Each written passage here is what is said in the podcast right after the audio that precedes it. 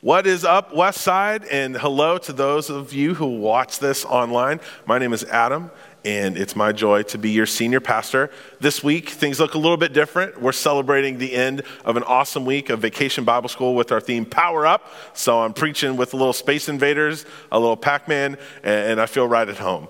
You know, this week, the Emmy nominations came out, and those are in preparation for the awards in September of the most celebrated television shows. Now, some of us are old enough to remember when we only had like two or three channels. And others of us are old enough to remember when we only had like one or two streaming services to choose from. It's interesting when you look at the data of these streaming services, most of the shows that are most watched aren't the new things coming out. It's not the new content. People are watching their old favorites. In fact, Disney Plus is banking on this. This is a service coming out later this fall. And, and their whole business model is predicated on the idea that you and I will pay $7 a month to watch a lot of movies that we already love. There are some beloved stories that, that we tend to just come back to over and over again. And I was raised on Disney films, things like Aladdin and Sword of the Stone and, and Toy Story and, and The Little Mermaid. These are classics. And they each kind of have like their, their moral of the story, right? In Aladdin, the genie tells the main character to be yourself. And, and we see that not even three wishes can change who you are. In Sword in the Stone, a, a, young squire challenges everyone's concept of what it takes to be king. And in Toy Story, it's a story about companionship and, and materialism and, and what makes a true friend. And the little mermaid reminds us that in no situation is a seashell bra appropriate. the stories we love, the ones we want to watch over and over again, the things uh, we read to our children, they're things that speak to us, that, that ring true. Great stories speak to us in a unique way. Stories bring life to truth. Jesus, who among other things called himself the way and the truth, was a master storyteller. And in our series, have you heard this one? We're going to be focusing on these great stories, these parables that Jesus tells. In the same way a child can watch a movie and, and get the point, Jesus tells us these stories in a, in a way that we can understand more about him and his mission and the nature of God. And it reveals his deep humanity. I love this quote from a book called The Parables uh, Understanding the Stories Jesus Told by Nick Kistemaker. He said, The parables show that Jesus was fully acquainted with human life in its multiple ways and means. Because of his acquaintance with the broad expanse of human life, Jesus was able to minister to people of all social strata. He spoke the language of the people and taught them at their own level. Jesus used parables to make his message accessible to the people to teach the crowds the Word of God, to call his listeners to repentance and faith, to challenge the believers to put words into deeds, and to admonish his followers to watchfulness. The stories of Jesus remind us that Jesus came to us in the form of a person, that he was like us, and he told stories that we can understand. So, for the next month or so, we're going to be looking at these stories and, and for me, one of the fun parts of preaching is sometimes you get to pick some of your favorites. And so I thought, what better way to kick off this series than to start with one of my favorite scriptures in the whole Bible, one of my favorite parables. It's the parable of the prodigal son.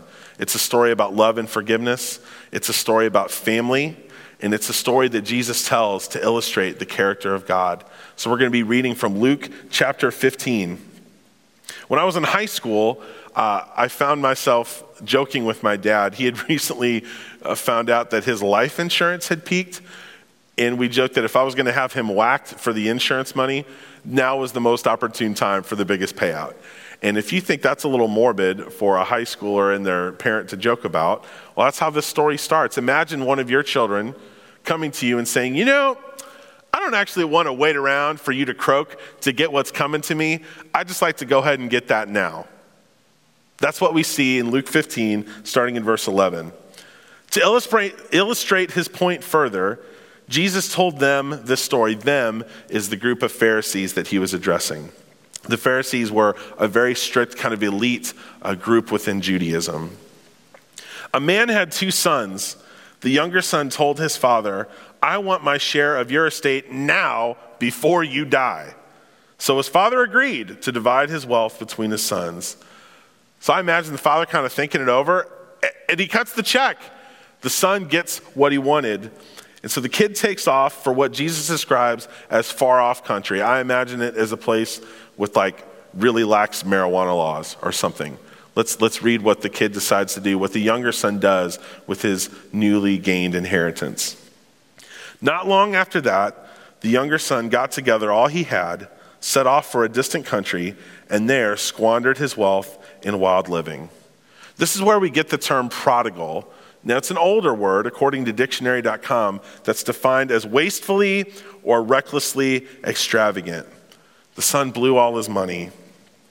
And now the younger had gotten his wish, right? He had escaped his tame upbringing, he had achieved financial independence, and we're going to see just what he did with it and see how that's working out for him.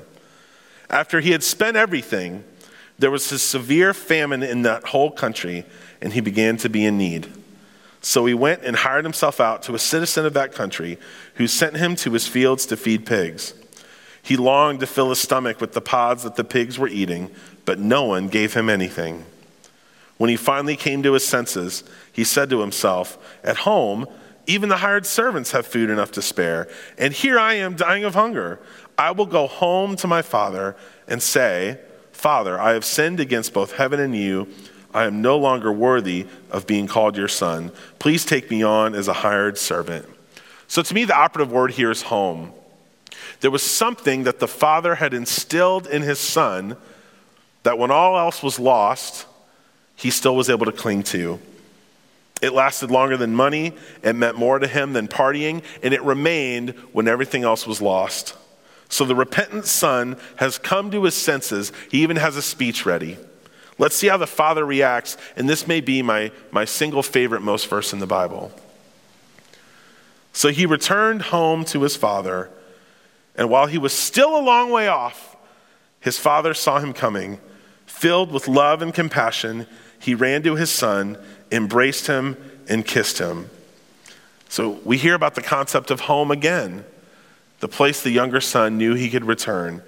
And what does it say about the father that he saw his son from a long way off? It says that he was still looking for him, that he haven't, hadn't given up. This communicates to us so much about the character of God. The son knew he could return home because he had been given a foundation of love and forgiveness. And so here's the big moment. Here's, here's the, the embrace with father and son, and it's time for the younger son to give the big speech. His son said to him, Father, I have sinned against both heaven and you, and I am no longer worthy of being called your son. But his father said to the servants, Quick, Bring the finest robe in the house and put it on him. Get a ring for his finger and sandals on his feet, and kill the calf we have been fattening. We must celebrate with the feast, for this son of mine was dead and is now returned to life. He was lost, but now he is found. So the party began. So when the father greets the son from a long way off, he doesn't even let him finish the speech. All the son wanted was a part time job, but the father throws him a party. And I think we would have understood uh, and still thought pretty highly of the father if he would have said, you know, let's go inside and we'll talk about how to make this right later. But that's not what he does. The father was, was gracious. It, to him, uh, wasting time with, with apologies or with explanations uh, was not the order of the day. He received his son back and he wanted to give the, him all these signs of welcome and acceptance upon his return. The father didn't have a score to settle, he didn't give him a lecture or ask for an explanation. This is exactly what the father had been hoping for each and every day, still looking for his son from a long way off. And so the father has all the gear ready. He gives him a robe, a sign of honor. The father doesn't hold out on his son, but he restores him to full sonship. When it says put a ring on his finger, in the first century, that ring very well could have contained the family crest, and it was a sign of authority. You could think of it almost like power of attorney. And finally, the son trades his tattered shoes of a servant for the fine shoes of a son. And the same feet that carried the younger son off to doom are now clothed in the finest that the father has to offer. Now, not only this, but the father immediately wants to share his joy. So he throws a barbecue and he tells the servants to make all the preparations. And things are great until we come across this fateful word meanwhile. Meanwhile, the older son was in the field. When he came near the house, he heard music and dancing. So he called one of the servants and asked him what was going on. Your brother has come, he replied, and your father has killed the fattened calf because he has him back safe and sound. The older brother became angry and refused to go in, so his father went out and pleaded with him. So here we have a much different response to the younger brother's return. The father threw a party, and the older brother throws a fit. What is your response to people who have been far from God? When they want to come back home, how do you react? I don't have a lot of patience for older brother church. And I don't believe Jesus did either. In fact, Jesus in Luke 15 tells these three stories that concludes with the prodigal son about things that were lost and had been found. And they all end with a party. And he told this in response to Pharisees, these very critical adversaries of Jesus, who said of him, This man welcomes sinners and eats with them. So there's a lot of different responses when people want to come back home to God. And the older brother answered his father, Look, all these years I've been slaving for you and never disobeyed your orders. Yet you never gave me even a young goat so I could celebrate with my friends.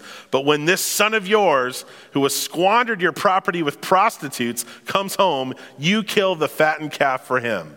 Woo! So now the older brother's cards are on the table few things to notice here. The younger son had, had distanced himself from the family literally by going to a long way off. The older son has distanced himself from the family relationally through his resentment. The phrase, this son of yours, he didn't say this brother of mine, he said this son of yours. And nobody said anything about wild living until the older brother brings it up. He can't even be happy for his younger brother's return. Because as it turns out, the older brother wanted the same thing from the father as the younger brother. He wants his stuff. He's only in relationship with the father for what's in it for him. And the father continues to plead with his eldest son. Verse 31 and 32, here's how the story ends. My son, the father said, you are always with me and everything I have is yours. But we had to celebrate and be glad because this brother of yours was dead and is alive again. He was lost and is found. So, this story is, is usually referred to as the prodigal son because of the way the younger son extravagantly spent his money. But really, I think it should be called the prodigal father because of the extravagant love that the father displays to both his younger and older son. The father invites both of the children back into relationship. One disobeyed him in leaving, while one resented him while he stayed. But the father offers both love and forgiveness. My senior year, it was prom time, 2002, senior year of high school. And I thought I was hot stuff because my prom date was on the Pom Squad. That was a big deal in my day. And uh, at that time, the previous year, my parents had gotten a divorce, so it was just me and my dad. And so I was trying to explain to my dad and, and rally and advocate for approval of my post prom plans. And in southeast Missouri, in Cape Girardeau, where I went to high school, uh, this party was going to be in a cornfield where many social functions were held. And I remember my dad telling me, Well, Son, I trust your judgment. I don't think you'll do anything stupid, but I think you're going to regret going. And I was like, So that means I can go, right? So he let me go to far off cornfield. So I go, and again, I thought I, thought I was the man because I was going to be at the spot. So prom party happens, and uh, as it turns out, I forgot to bring a change of shoes. So, as you can imagine, the cornfield gets a little bit muddy, and I still had my rental loafers on. And uh, the party suddenly took a turn when my prom date ditched me for a Southeast Missouri State cheerleader named Hoss. Yes. So I found myself at three in the morning in a cornfield that it, it, by, by the bright moonlight, my muddy shoes that were rentals being illuminated, having just said no to my third offer of drugs, wondering why anyone would name themselves Hoss, and wondering why I thought any of this was a good idea in the first place.